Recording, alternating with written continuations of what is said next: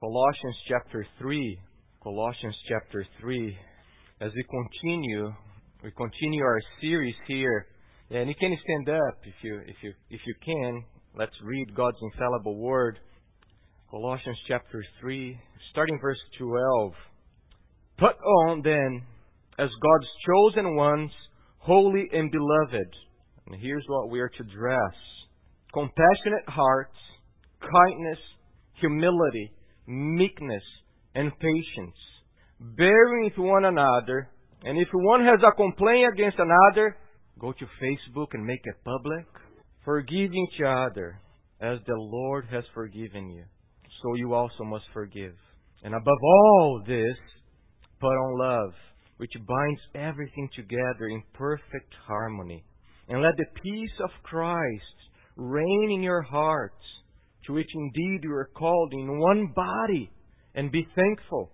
Let the word of Christ dwell in you or among you richly, teaching and admonishing one another in all wisdom, singing psalms and hymns and spiritual songs with thankfulness in your hearts to God.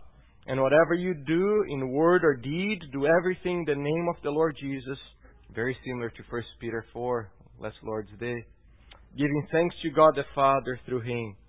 Now, chapter 4, verse 2, as Paul turns his attention once again to the congregation, and he says, Continue steadfastly in prayer, being watchful in it with thanksgiving. You may be seated. And we have been walking through this series on the church, and the feedback I'm receiving from you, it's, it's very exciting. I'm glad that it has been building you up. And the most amazing thing is that after all these sermons, I have people coming to me and say, I want to become a member in this church. That's jaw dropping. It's like, are you serious? Yes, you are. yeah, people are serious. People who want to become members here after hearing all these duties and responsibilities and privileges. They're excited about that. And I bet Ariella, baby Ariella is excited about this series also, and that's why she's not coming out.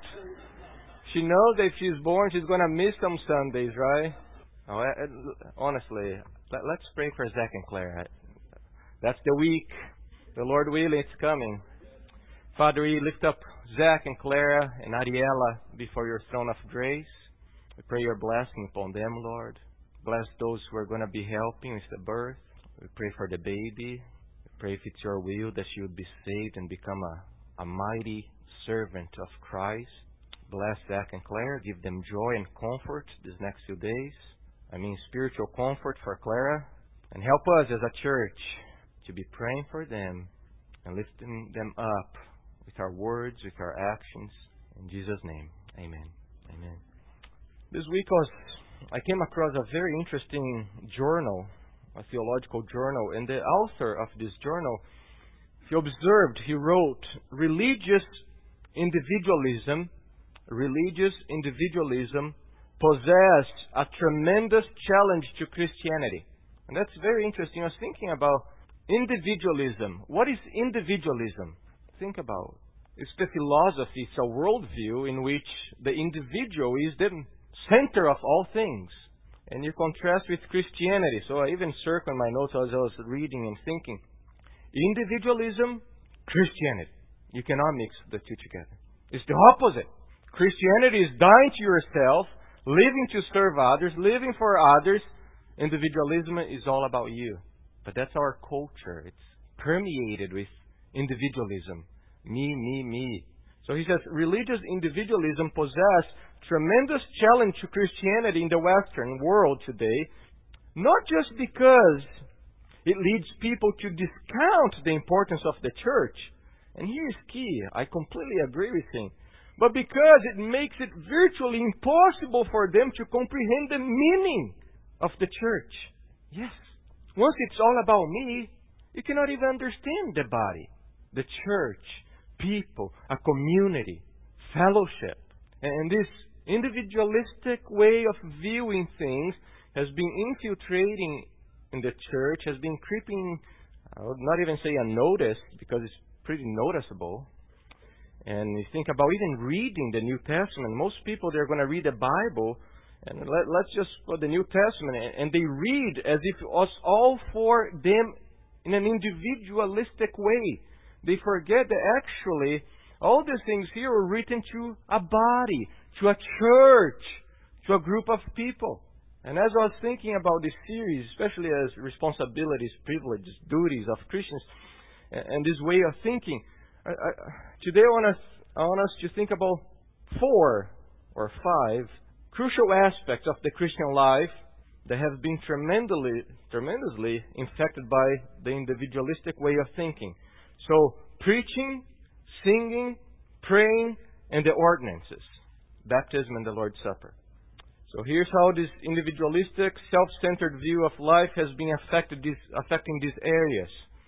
So in relation to preaching, more and more people who profess to be Christians, they are more enthusiastic about the podcasts, the preaching on the internet, than the preaching in a local church. They are more passionate about podcast preachers than their local church pastors. And, and that's something very common now, especially among Reformed people. Two groups Reformed people and prosperity theology. You meet a lot of these people, and they're either, I would say both cases, a lot of them are at home listening to sermon after sermon, but they're never part of a church. So you know a lot of people in the in the prosperity movement, so they're all watching these prosperity preachers from home and sending money from home. They're never in a church. And the reformed groups, all these reformed people who are so against the charismatic, the new Pentecostals, they're all doing the same thing. They're all at home debating theology on the internet. That's the only thing they do. Listening to sermon after sermon, sermon after sermon, but never involved in a church. They don't go to church, but they're always listening to preaching on the internet, tapes back in the day, CDs. And that's a worthless life worthless life. Because you have all this knowledge, it's worthless. Because the whole point of listening and learning is in the community. It's in the context, context of a local church. So we have this with the preaching. A lot of people very enthusiastic about their online preachers, and they don't care about preaching in their own local church. How about music, singing? How many people choose church based, based on their preferences of music style? Why? Because it's about me. I'm going to choose a church where I like the music. Oh, they don't have drums there. That's horrible because I love drums. They don't even have a guitar there. And the music, they sing those old hymns. There's dust in there just singing those hymns. So it's all about me. And they forget that singing in the church is a corporate activity, duty. How about praying? Prayer meetings. So many churches no longer have prayer meetings. Oh, people are too busy to pray. We can't have prayer meetings in the church. We can require people to attend prayer meetings. Some Christians spend years going to church on Sunday mornings, but they never attend a prayer meeting. Why? I can pray at home. Actually, I don't need to pray with other believers. And they forget that the commandments in the New Testament to pray is in the context of a local church. The church praying together. How about the ordinances? Baptism. I have seen baptism being performed wherever the person wanted, however the person wanted. So sometimes you have people downtown Salem and they are preaching, they're open air preaching, and if somebody accepts the altar call, they just say, hey, let's go to the river and, and get baptized. No local church, no accountability, nothing. And that, eh, and that has been, and you see that happening more and more with baptism. Some people think they don't need to be baptized. Actually, I don't need to be baptized. Who are you to tell me to be baptized? I don't like water. I don't want to go under the water. And I do what I want to do. And then you have also those people who think that they can choose however they want to be baptized and by whomever they want to be baptized. So there was a trend where the fathers would baptize their kids without the local church. Without the church. You see, it's me. I want that. Why? Because you ignore completely the importance of the local church. Baptism, entrance into the church. What church? A local church. Who is accepting you as a Christian? The members of a church. The same with the Lord's Supper. So many people, they partake of the Lord's Supper however they want, whenever they want. So especially with the you see, there are a lot of things, they, they have good intentions, especially families, to prioritize the family, the importance of the family, importance of family devotion, or importance of the father being a leader in the home. But a lot of times they take to a whole other level. And suddenly the father is performing the Lord's Supper at home, don't need church anymore. Why? It's all about me. That's how I want. Who cares about the local church? The importance of doing that with the body. Wait for one another, Paul says. Why? Because it's the whole church celebrating together. Just a question for you to think. How about the Lord's Supper at weddings? Where is that in the Bible? Just a couple partaking of the Lord's Supper? I thought that was a church ordinance for the whole body. But you see, it becomes just about us, about me. So I want to partake of the Lord's Supper right here in front of everyone, and nobody else is going to partake. So, so it's good for us to think about these things. What does the Bible say about that? Well, that's the key. Always, what does the Bible say? The whole counsel of the Scriptures. Not one verse here, one verse there, but the whole counsel of the Scriptures. So we have been walking through this series, and we saw, I don't know if I have here, yes, we saw the, the major, the supreme duty of every Christian, every church member is to love one another. Love one another, Christ says, as I loved you, as I have loved you. And we have been seeing, we have been looking at the scriptures to see how we are to love one another. We don't decide how we are going to love one another. God, who is all loving, God, who is all good, He defines how we love one another. And we saw that one of the ways that we obey this commandment is by welcoming one another. Paul says, welcome one another as Christ welcomed you. Number two, the sermon in Hebrews. Hebrews chapter 10. is Stimulating one another into love and good works, studying the person, examining the members in the church, and coming alongside to encourage to love and good deeds. Remember? It, it's, that's abnormal. You see, the New Testament makes no sense to Christianity in America nowadays. The whole point of coming to church is not just for you, it's for others. Encourage one another, study one another, stimulate one another. We saw also the duty of building one another up, not destroying one another, not gossiping about one another, but building one another up, sharing or giving our financial gifts in a sacrificial, generous, and cheerful manner.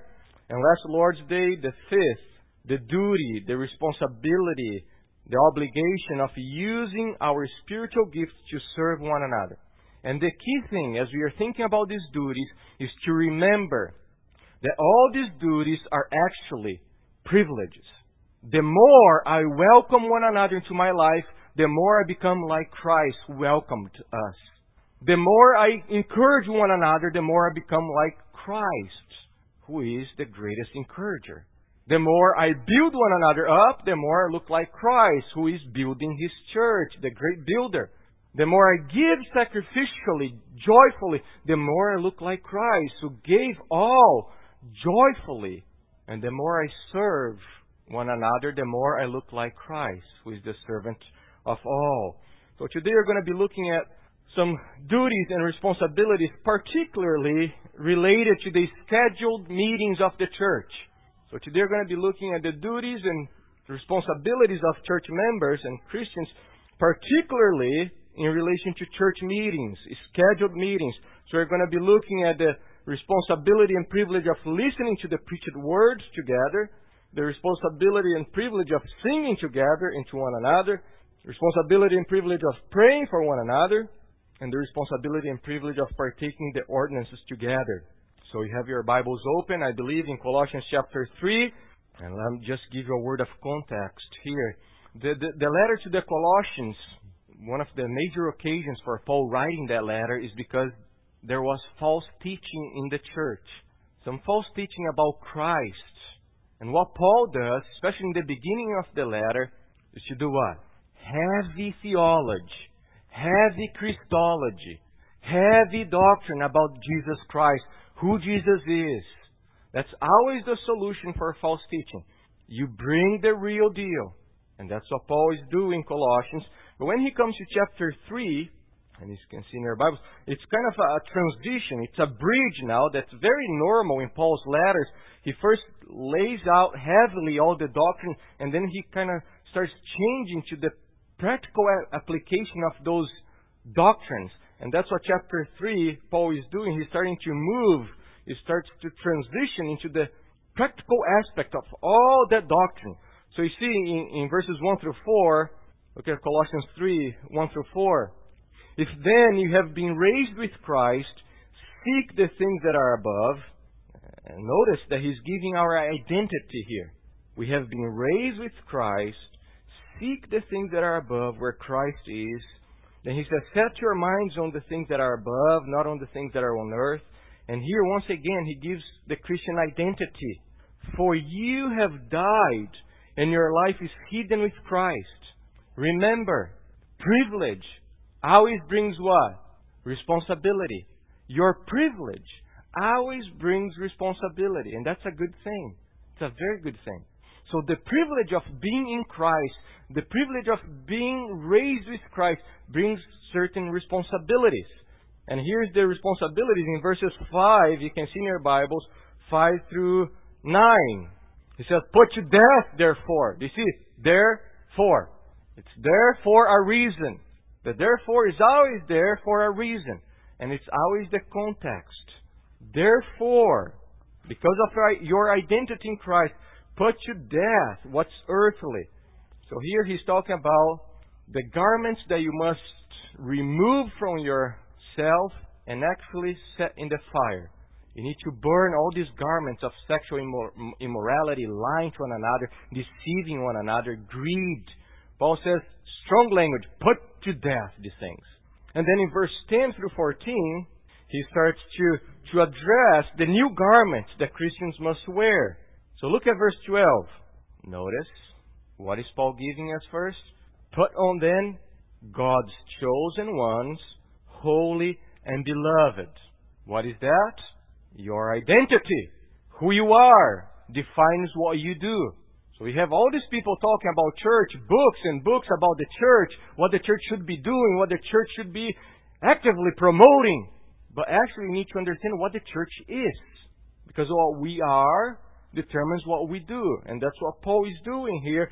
So he says, God's chosen ones, God chose you, holy, set apart, and beloved. Amazing. Once again, very similar to 1 Peter. Those are the titles that belong to Israel under the Old Covenant. And now God is applying to the church, the true Israel, under the New Covenant. And then Paul says, here's what you must be wearing compassionate hearts, kindness, humility, meekness, and patience. Let me ask you, did you put on these garments this morning? Did you dress yourself with these garments this morning? Did you? Did you take time to dress yourself with these garments of compassionate hearts? It's our responsibility, it's our duty, it's imperative, it's not an option. Compassion for one another. Are you wearing these garments? When you came to church this morning, every day. Those are the garments. That's language of baptism.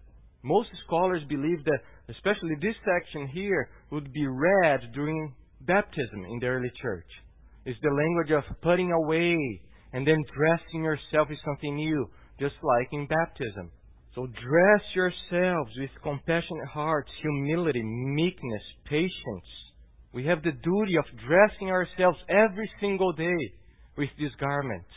I was talking to the kids yesterday night, and I said, every morning you put clothes on, you dress up, right? And they're like, oh yeah, they're all laughing. Like, it would be embarrassing to go around with all your clothes.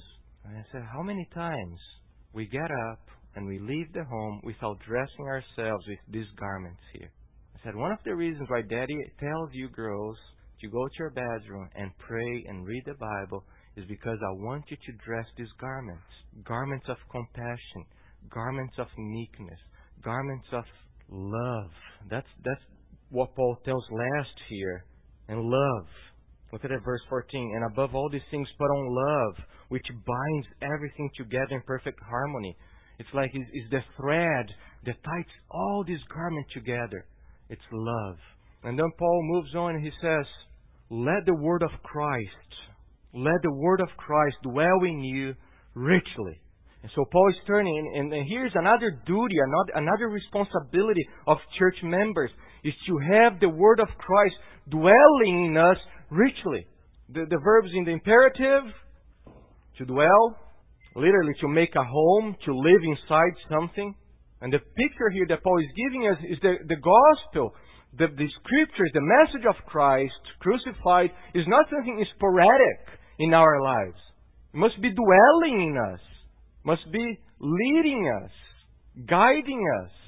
Every single room, every single space must be filled with the message of Christ. That's why he says richly. We have there richly, in abundance pertaining to that which exists in large amount. People are to come to this church, and everywhere they look around, every single conversation, every single space, they are to see the message of Christ crucified in our church. That's what Paul is commanding. People are not to come here and say, wow, those people are cool, man. Have seen how they dress? They're not to come and say, wow, they are pretty scholar there. Their minds are sharp. Wow. They're to come and see the message of the cross everywhere. In every single room. That's the picture that Paul has here for us.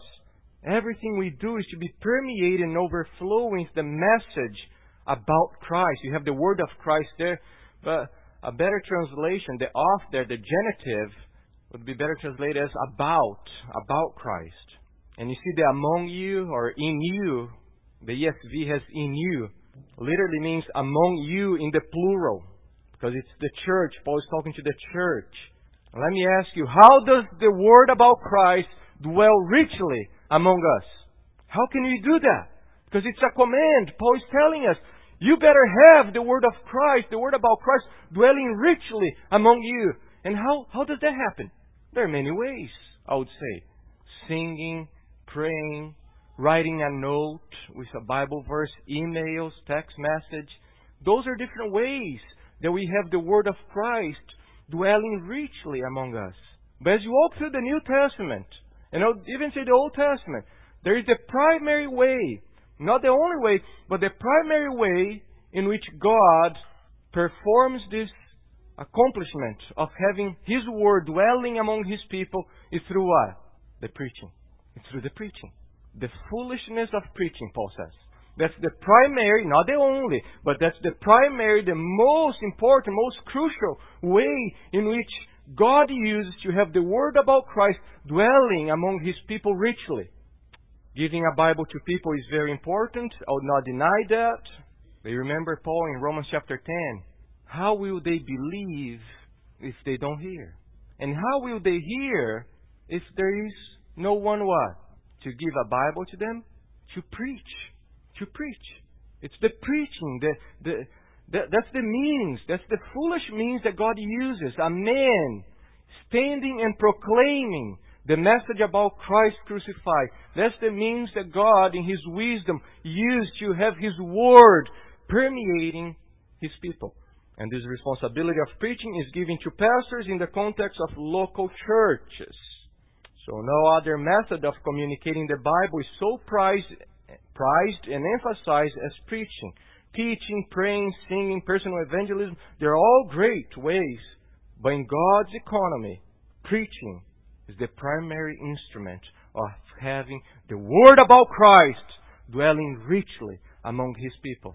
And where is the primary place to, to listen to the preaching? At your home? At your car? At the gym? No. The primary place is the local church. Jesus gave pastors, preachers to his church. Listening to other sermons and preachers can be a helpful supplement to hearing God's word, but never, never a substitute. And that's what's happening all over the place. People are more excited about listening to a podcast of John Piper, John MacArthur, than listening to their faithful preachers in their local churches.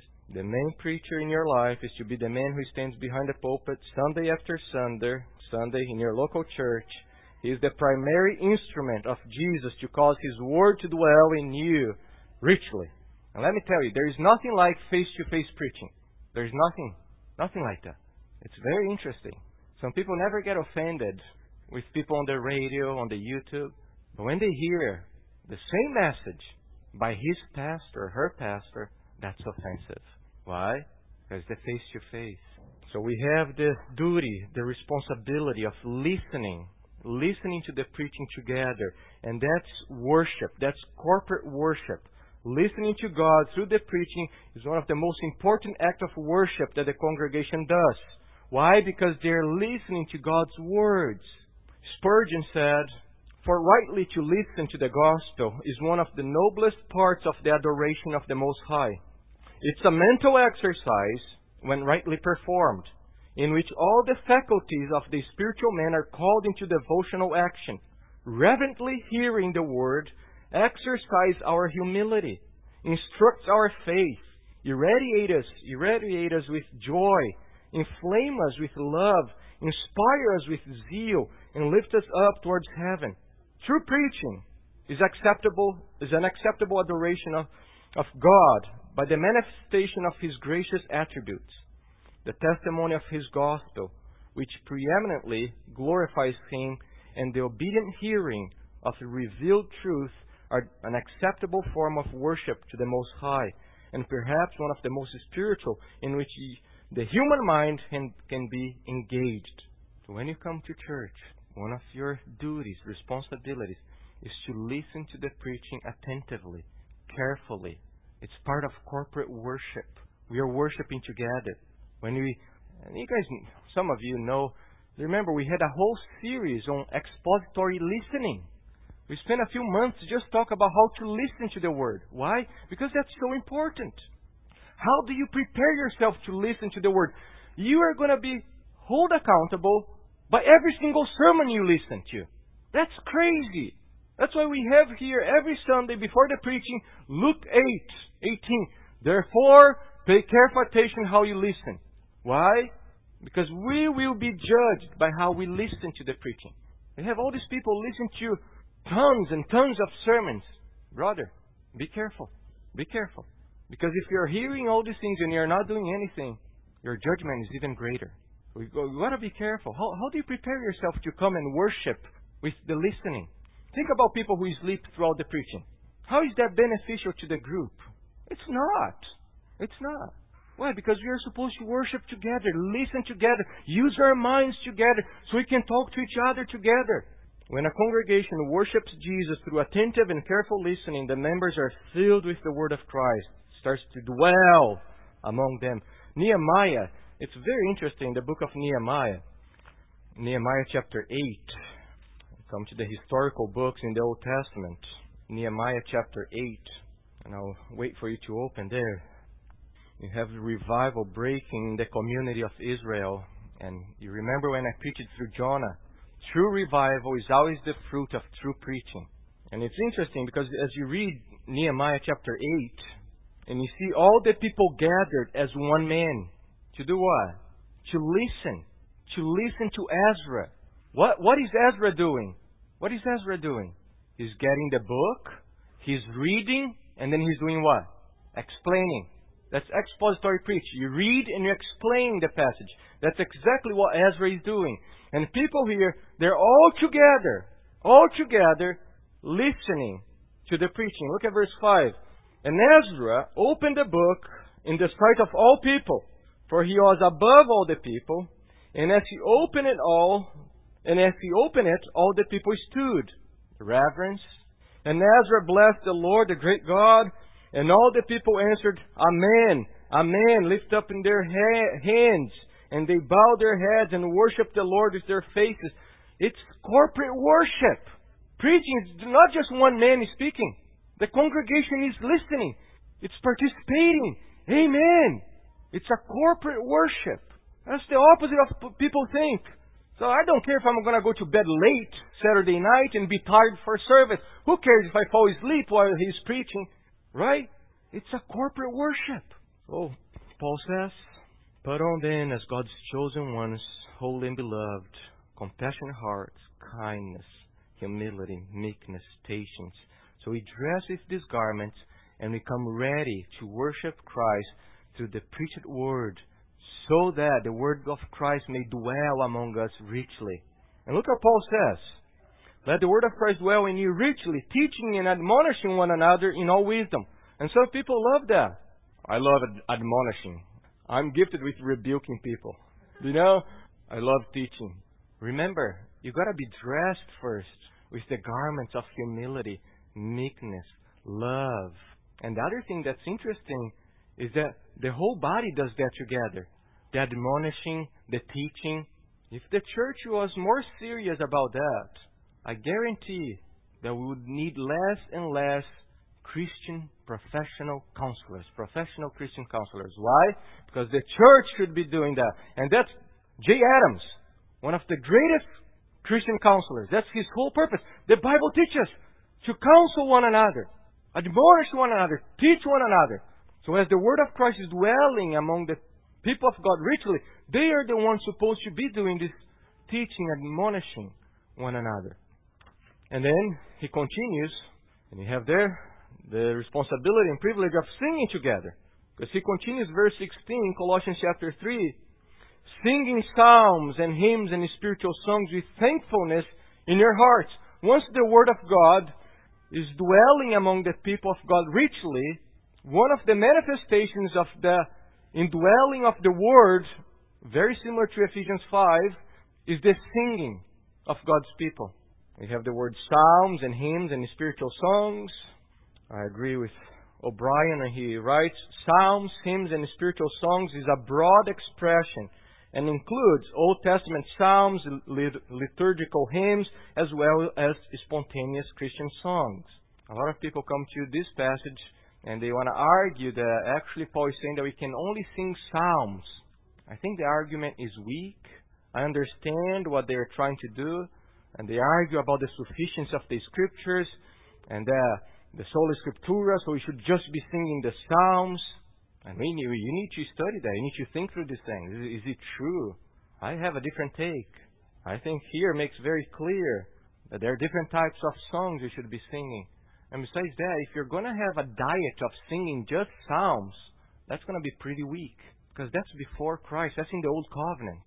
It's not Trinitarian. So we need to think through these things. And also, if you're going to take the argument that because of sola scriptura, because of the sufficiency of the scripture, we should only be singing the psalms, the inspired word, then you've gotta cancel preaching and have reading. Because every preaching has men's words. So, Paul commands Christians to sing, sing psalms and hymns and spiritual songs with thankfulness in their hearts. And it's very similar to Ephesians 5. You can see Ephesians 5. Paul says, Look carefully then how you walk, not as unwise, but as wise, making the best use of the time, because the days are evil. Therefore, do not be foolish, but understand what the will of the Lord is. And he goes on to give us the will of the Lord here. Do not get drunk with wine, for that's debauchery, but be filled with the Spirit. And the contrast here is not primarily between being drunk with wine and being drunk with the Spirit and being filled with the Spirit, but it's actually the outcome of the two activities. When you get drunk with wine, you are intoxicated, you have no dominion over yourself, and it's of no benefit to the community. Actually, you are a hazard to the community. The opposite is when you're filled with the Spirit, you are a blessing to the community. When was the last time that you had an issue with a church member here that he was drunk with wine, with alcohol? Never? When was the last time you had an issue with a church member because he was not filled with the Holy Spirit? Today? Yesterday? Last week? It's interesting. It's interesting that we hold the command to not be drunk with wine up high, but not the command to be filled with the Spirit up high. So it's okay for people not to be filled with the Spirit, but it's not okay to be drunk with wine. No, we hold both up high. That's Paul's command here. And then Paul says, look at Ephesians 5:19, addressing, speaking, communicating to one another in psalms and hymns and spiritual songs. One of the marks of being filled with the Spirit is not rolling on the floor laughing hysterically. One of the marks of being filled with the Spirit is the singing of sound theological songs about Christ to one another. That's amazing. One of the marks that a church is filled with the Holy Spirit is their singing. Spiritual growth and maturity is shown through the songs we sing and how we view music. Notice that he says, addressing one another. And I have to disagree with the King James that says to yourselves. That's the wrong translation. It's better to dress one another. The whole context, the word itself, you're to communicate with one another through our singing and songs. And you see, that's corporate. It's the church together. Wait a second. I always thought I was supposed to sing to the Lord. Am I supposed to sing to the Lord or to one another? The singing of praises is always directed to God as the primary audience. But there is also a horizontal dimension. The people of God hear one another singing praises to God, and their hearts are encouraged and strengthened. It's so true. It's so true. And look what he says singing from the heart.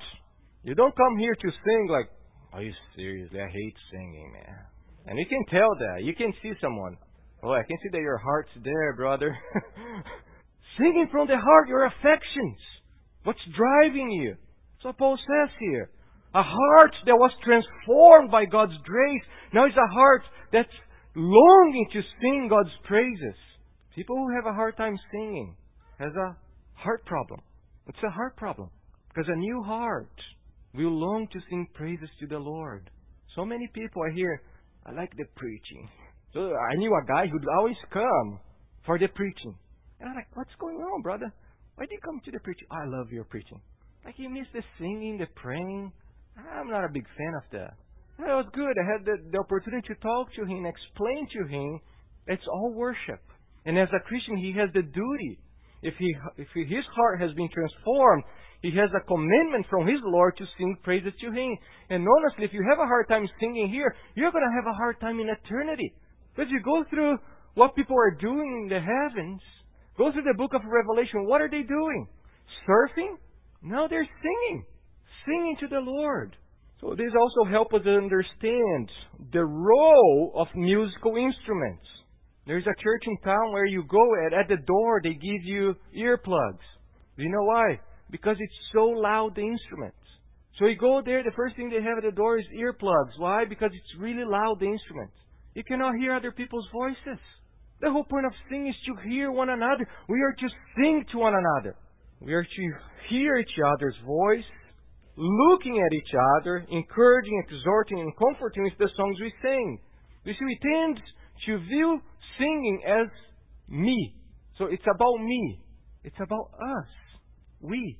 We sing to one another. We encourage one another. We comfort one another with our singing.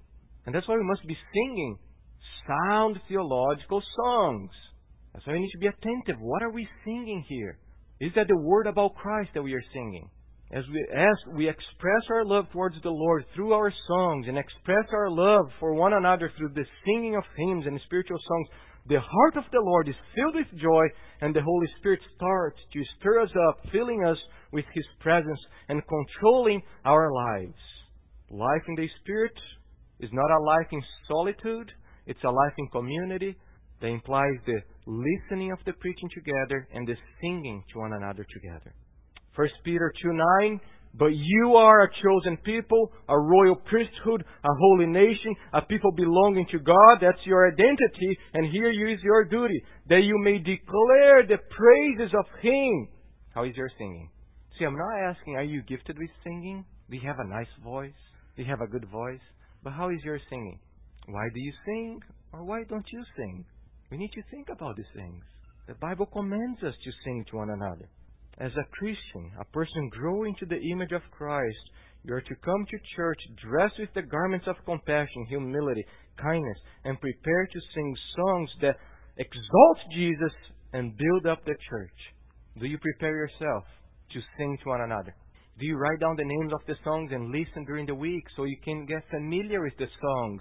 So you don't, need, you don't need to be reading all the time. Actually, you can look at someone and sing the song to one another. Isn't that alien? Isn't that foreign to our church experience? Why? You saying I need to sing to one another? Yes, because the Lord is saying that. How do you prepare yourself to do that? Prepare your heart. And then moving to chapter 4, another responsibility and privilege of praying together. Look at chapter 4, verse 2. Paul says, Continue steadfastly in prayer, being watchful in it with thanksgiving. Part of our worship as a congregation is the time of corporate prayer. Think about the New Testament, all the imperatives for prayer is in the context of a local church. Yes, we apply that to ourselves personally, but you, you read the letters of the New Testament, they're talking about a church. The church praying together. It's interesting that Paul calls the local churches to devote themselves to prayer. Look at that. Continue steadfastly, or as the NIV says, devote yourselves to prayer. It's a duty. It's a responsibility. Throughout the book of Acts, we see over and over again the, church praying together. Go to Acts. Let's go to Acts really briefly. Acts chapter 2. And you remember, you've got to be always careful with the with narrative. When you're reading narrative, you've got to always be careful. Because not everything that's being described is prescribed. But when you see the Lord's blessing behind that description, that implies there should be prescribed to the church. There's some things that you read and you see God's blessing there, and then you see Paul and the other uh, New Testament authors picking up those things and commanding the church. So you see we should apply certain things. It's not just because it's a narrative that you just say, oh, there's no use, it's just a narrative. No, there are very important principles for us. And we come to chapter 2, verse 42. Look what it says. And they devoted themselves to the apostles' teaching, listening to the preaching, fellowship, the breaking of bread, and it's important here, their prayers. Their prayers. Not just prayers, but their prayers. You see a definite article in front of prayers there? It implies that they had scheduled prayer meetings. It's definite prayer meetings that they had. And the whole church would gather together to pray. The early church had times that they would give themselves for the prayer as a church, as a congregation. And you see that they're all devoted to the entirety of the, the life of the church.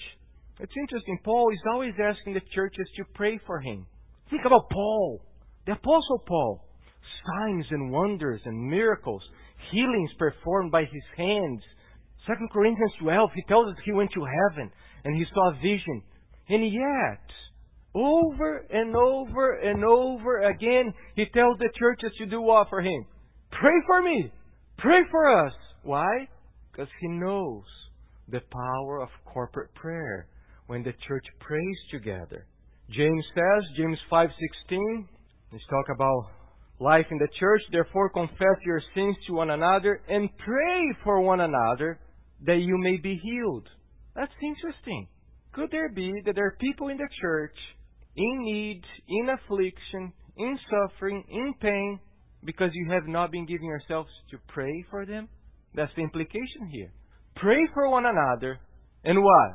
And God accomplishes. That's what Luke was talking about, about that song. God used our prayers to bring about His actions. James implies that there are people in the church who will not, who will only get better when the church gathers together to pray for that person. And just think about the aspects. I think about Wednesday nights when we pray together, the aspect of rejoicing with one another in our prayer times, mourning, crying with one another. Those are things that we experience only during that time of prayer where we are sharing our hearts, where we are asking one another, hey, can you, can you take me? Can you help me to go to the throne of grace? I need your help. Can you pray for me? James Hamilton, he writes, a biblical theology of corporate prayer teaches us that God's people will become what they are, united in Christ, as we learn to speak to the Lord together. Speaking together, after all, trains us, trains the desires of our hearts to be united in faith, united in hope, united in love. Corporate prayer in the church requires the church to agree to be without division. That's the whole purpose of. Amen. Amen. I agree, Lord. Let it be. You're not going to say that if the church is divided. So when we pray together, we show our unity. Amen, Lord. I'm with Him. Our hearts are united in this. To be of the same spirit, the same mind. It's one way the church stands firm in one spirit, and with one mind strives side by side for the faith. Let me ask you, how important is corporate prayer in your life? How important is corporate prayer, praying with the church in your life? How much do you prioritize the scheduled times of prayer in this local church? How much do you long to come here by 9:30 so we can pray together? How much do you long to be on Wednesday nights at the prayer meetings so we can pray for one another? What sacrifice are you willing to make to gather together to have corporate prayer? It's amazing. You read all these books about prayers and they don't talk about corporate prayer. It's all about individual prayer. I think Nine Marks has released a book on corporate prayer, I believe, I don't know. But you don't find that. And it's a duty, it's a responsibility of Christians in a local church to be together as a church praying. Think about prayer. Think about prayer. When you pray, you show dependence. You show humility. Right? You're coming to the Lord. So a church that prays is a church who is truly humble. The prayer meeting of a church shows the spiritual level of that church. A church that thinks that they don't need to pray together, what are they saying? I'm fine, thanks. Was Spurgeon who said the prayer meeting, the prayer gathering of a church is the thermometer of that church. How much they love Christ, how much are they willing to submit themselves to Christ. You think about church, uh, Spurgeon, he was famous for being the prince of preachers. But the Metropolitan Tabernacle, every Monday night, was crowded with people because they had the prayer meetings on Monday nights. I think it was D.L. Moody. He was asked once, he went to London to see Spurgeon preaching. Somebody asked him, so, so how was the preaching of Spurgeon? He said, better than that. I heard him praying as a church. We don't see that anymore. I need to praise you guys, the members of this church, most of you, faithfully, faithfully, every Wednesday night. And I tell you over and over again, I'm so, so filled with joy with your commitment to pray together as a church on Wednesday nights. Because that shows the, the spiritual maturity of this church. Dependence, humility on God. And last, and we finish here, the responsibility and privilege of partaking the ordinances together. What are the ordinances? The word ordinance comes from the word order. And in church we use the word ordinances for the two major uh, ceremonial orders that Jesus gave to his church water baptism and what? The Lord's Supper. Okay, so that's what we call the ordinance water baptism and the Lord's Supper. And it's very clear as you go through the scriptures that it's commanded, it's not an option. Baptism is commanded, water baptism. And the same with the Lord's Supper. I spent time as you were walking through the Gospel of Mark, especially Mark 14. I talk a lot about the Lord's Supper, so I'm not going to do that. Just briefly reminding you the importance of water baptism. We believe that water baptism is for those who have been saved, those who are part of the new covenant, and it's the public declaration. It's the first step in declaring that you belong to Christ, that you have died with Christ that's why you're buried under the water, and then you're raised again, and you're declaring, I was buried with Christ, I died with Christ, now I'm raised with Christ, I belong to Him, I'm in Him, therefore I belong to His body. That's why you cannot have baptism outside church. That's weird. That's wrong. You're declaring that you died with Christ, that you belong to His body, and now you're just wandering around, you don't even have a church. Who is that? Who, what's going on here? And it's it's a church ordinance. People are watching you. People are celebrating. Yes, we can see the fruits of the Spirit in this person's life. We can see that Jesus saved him. Yes, we want him to be part of our family, of our body. So if the Lord, if baptism, water baptism is the first step, declaring that you belong to the body, the Lord's Supper is a continuation. It's a continuation. You're proclaiming over and over again that you belong to that body. That's why it's so important, church discipline, excommunication. If a person is not living as a Christian, he must be excommunicated of a church and not partake of the Lord's Supper. And not proclaim that he's part of the body. Because he's not living like a Christian. And that's why it makes no sense for people who are not part of a church to partake of the Lord's Supper. Because Paul says, and I have right here, the cup of blessing that we bless, is it not a participation in the blood of Christ? And the bread that we break, is it not a participation in the body of Christ? So as we are celebrating the Lord's Supper, and we are going to do that right now, we are proclaiming to each other that we belong to Jesus, we belong to His body, therefore we belong to one another. That's the whole point. That's why Paul says, wait for one another. 1 Corinthians chapter uh, 11. Wait for one another when you're going to partake of the Lord's Supper. And sadly, I've seen some churches, and I understand there's a good motive a good motivation behind, but it's not biblical. I have been churches where we're going to start the Lord's Supper, we're going to celebrate the breaking of bread, and they, they divide in families. Each family goes to a side of the church. You are dividing the church. The whole point is for us to partake together. As a church, wait for one another. Proclaim to one another, we are one body. Not to segregate this family there, this family here, this. And I understand a little bit. I try to understand the, the, of family, the importance of family. But brother and sister, it's the family of Christ they're dealing with here.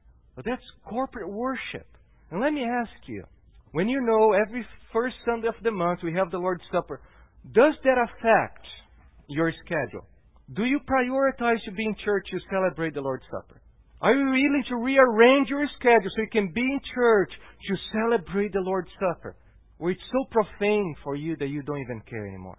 If I told you, hey guys, we're going to be baptizing someone tonight, would you drop everything to come to church to have the water baptism, to celebrate the ordinance of baptism? Is that important in your life? You see, those are duties, those are responsibilities for our lives as Christians. Listening to the preaching, singing, praying, and partaking, partaking the ordinances of the Lord Jesus.